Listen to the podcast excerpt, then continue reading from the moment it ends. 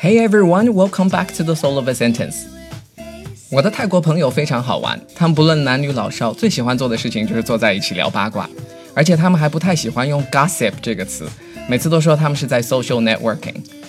好吧，生活中确实少不了八卦，要聊八卦总得有料，有的料惊天动地、感人至深，而且在被爆出来之前，大体还都是小秘密。美国人是不是也会聊八卦？而且爆出来的猛料是不是也无限的满足着人类的好奇心？The slang we're going to talk about today is juicy.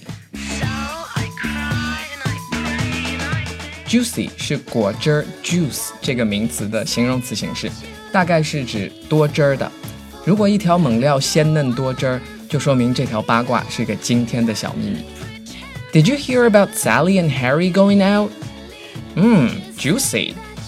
你听说了吗 ？Sally 和 Harry 在一起了，哇，猛料，愿闻其详。Hear 是听见，这个词特别好记。Ear 是耳朵，用耳朵听，加个 h 就是听见。Hear about 听说关于什么什么。Did you hear about Sally and Harry going out？嗯，juicy。Go out 原意是指出去。约会也是用这个词，我们之前学过主动约见某人，to ask somebody out，还记得吗？I'm not going out with her, okay? We're just friends. 我没跟她在一起，好吗？我们只是朋友。One more time. I'm not going out with her, okay? We're just friends.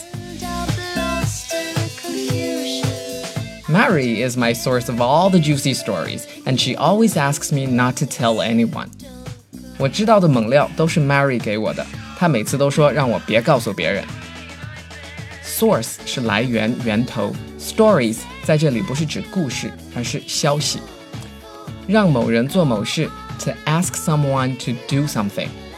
那让我别告诉别人，也就是 to ask me not to tell anyone。one more time.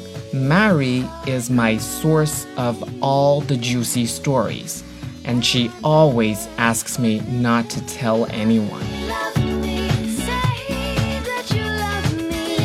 People love juicy stories about anyone, not just political figures, but yours too. 人们都是爱听八卦的，任何人的八卦，不单只是政治人物的八卦，也包括你的八卦。